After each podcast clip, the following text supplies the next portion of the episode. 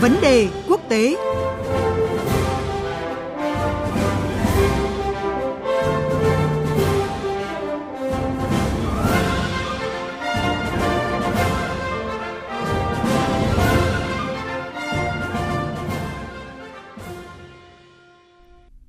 Thưa quý vị, căng thẳng ngoại giao ở vùng vịnh đã nhìn thấy ánh sáng cuối đường hầm. Hội nghị thượng đỉnh Hội đồng Hợp tác vùng vịnh diễn ra tại Ả Rập Xê Út ngày hôm qua, mùng 5 tháng 1, đã thảo luận về các điểm bất đồng, các yêu cầu và điều kiện của các bên nhằm nỗ lực tìm ra giải pháp cho cuộc khủng hoảng ngoại giao kéo dài 3 năm qua giữa Qatar và bốn nước Ả Rập, gồm Ả Rập Xê Út, các tiểu vương quốc Ả Rập Thống Nhất, Bahrain và Ai Cập.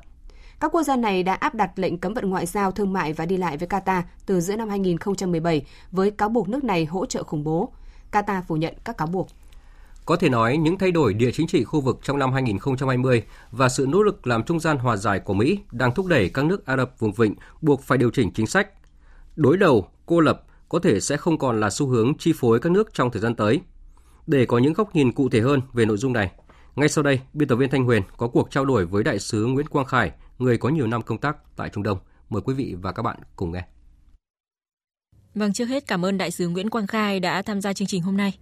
Uh, xin chào biên tập viên Thanh Huyền và quý thính giả Đài Tiếng Nói Việt Nam. Vâng thưa ông, tại hội nghị thượng đỉnh Hội đồng Hợp tác Vùng Vịnh thì Qatar với Ả Rập Xê Út và ba quốc gia Ả Rập khác đã đạt được à, thỏa thuận nhằm chấm dứt cuộc khủng hoảng ngoại giao kéo dài hơn 3 năm qua. Trước đó thì Ả Rập Xê Út cũng đã quyết định mở lại không phận ở biên giới trên bộ và trên biển với Qatar. À, theo ông thì lý do của những đột phá trong việc giải quyết cuộc khủng hoảng ở vùng vịnh là gì ạ? Ờ, hội nghị thượng đỉnh các nước vùng vịnh họp tại thành phố Al Ula của Ả Rập Xê Út thì đã quyết định là hòa giải với Qatar sau hơn 3 năm cắt đứt quan hệ tẩy chay và cấm vận nước này. Theo tôi ấy, thì Ả Rập Xê Út, các tiểu vương quốc Ả Rập thống nhất, Bahrain và Ai Cập đã đi đến quyết định này là do thứ nhất là các cái biện pháp tẩy chay cấm vận của các nước này ấy, không những đã không đạt được kết quả, không ép được Qatar thay đổi chính sách mà ngược lại thì còn đẩy Qatar tăng cường quan hệ với Iran và Thổ Nhĩ Kỳ là hai nước đối thủ chính của các nước vùng vịnh. Thứ hai, chính quyền Mỹ của Tổng thống Donald Trump thì hoàn toàn không ủng hộ các nước tẩy chay và cấm vận Qatar. Chính quyền Trump thì cũng thất bại trong cái cuộc đối đầu với Iran, mặc dù là đã áp đặt tất cả các biện pháp cấm vận, gây sức ép tối đa cả về kinh tế, quân sự, nhưng Tehran vẫn không thay đổi chính sách và ngược lại thì còn tỏ ra căng thẳng hơn trong vấn đề hạt nhân và trong quan hệ với các nước vùng vịnh. Washington thì quyết định rút quân khỏi Syria, Iraq, Afghanistan, giảm sự có mặt quân sự ở Trung Đông. Như vậy thì các nước vùng vịnh ấy không thể dựa toàn bộ vào sự giúp đỡ của Mỹ để đối đầu với Iran nữa. Và thứ ba là các nước khu vực đặc biệt là các nước vùng vịnh ấy, thì đang đứng trước những cái thách thức hết sức to lớn về kinh tế do đại dịch Covid-19, giá dầu giảm mạnh, rồi sự bành trướng, ảnh hưởng của Iran và Thổ Nhĩ Kỳ vân vân. Và thứ tư,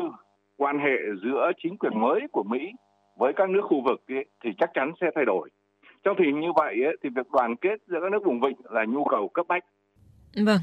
À, nguyên nhân sâu xa của cuộc khủng hoảng vùng vịnh thì ờ, được cho là do vai trò nổi lên của Qatar khi nước này trở thành một cái thế lực đáng gờm và là một thách thức đối với vai trò lãnh đạo khối Ả Rập của Ả Rập Xê Út cũng như là các tiểu vương quốc Ả Rập thống nhất. À, thưa ông liệu rằng những cái diễn biến tích cực mới nhất thì có thể chấm dứt cái mâu thuẫn căn bản này hay không? À, tôi cho rằng hội nghị thượng đỉnh các nước hội đồng hợp tác vùng vịnh là một bước tích cực chấm dứt những cái mâu thuẫn cơ bản giữa Ả Rập Xê Út, các tiểu vương quốc Ả Rập thống nhất, Bahrain và Ai Cập với Qatar. Tuy nhiên ấy, thì sự ngờ vực rồi là bất đồng quan điểm lợi ích như là cuộc chiến tranh Yemen, quan hệ với Iran, Thổ Nhĩ Kỳ, uh, cuộc khủng hoảng Syria, giải pháp cho cuộc xung đột Palestine, Israel vân vân thì vẫn còn tồn tại. Thì việc hòa giải giữa các nước vùng vịnh với Qatar phải nói là một bước tích cực nhưng vẫn còn rất nhiều vấn đề phải giải quyết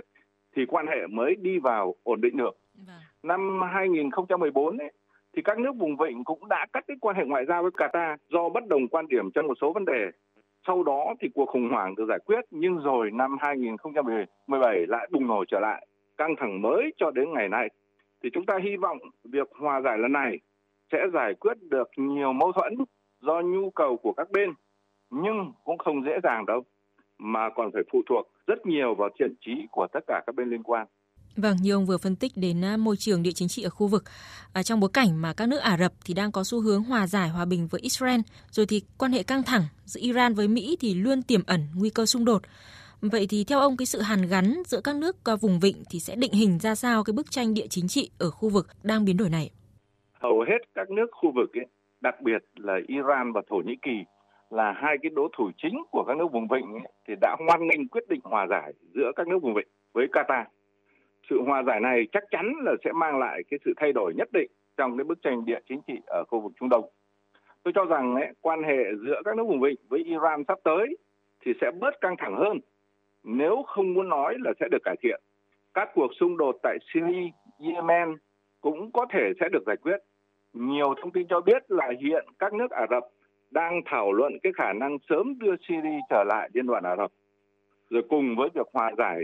giữa các nước vùng vịnh ấy, thì phong trào Hamas và Fatah của Palestine thì cũng đang thỏa thuận khôi phục lại cái đoàn kết thông qua tổ chức các cái cuộc bầu cử các cơ quan chính quyền của Palestine và cuối cùng ấy,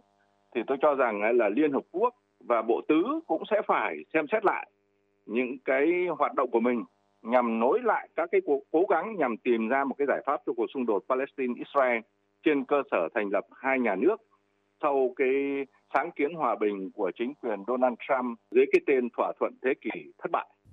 Vâng, hy vọng là những động thái hòa bình hòa giải sẽ vẫn còn tiếp tục với những cái thỏa thuận à, của các bên trong khu vực. Xin cảm ơn đại sứ Nguyễn Quang Khai với những à, phân tích và nhận định vừa rồi. Cảm ơn biên tập viên Thanh Huyền và đại sứ Nguyễn Quang Khai với những thông tin vừa rồi. À, thưa quý vị và các bạn, có thể thấy là mặc dù à, có thể chưa hàn gắn hết những rạn nứt trong nội bộ các quốc gia vùng vịnh, song một thỏa thuận chấm dứt cuộc khủng hoảng ngoại giao ở vùng vịnh được đánh giá là bước đi đúng hướng, tích cực, giúp các bên tiến tới các cuộc đối thoại hòa giải, giúp giảm bớt nguy cơ tại khu vực Trung Đông vốn đã có quá nhiều bạo lực và bất ổn.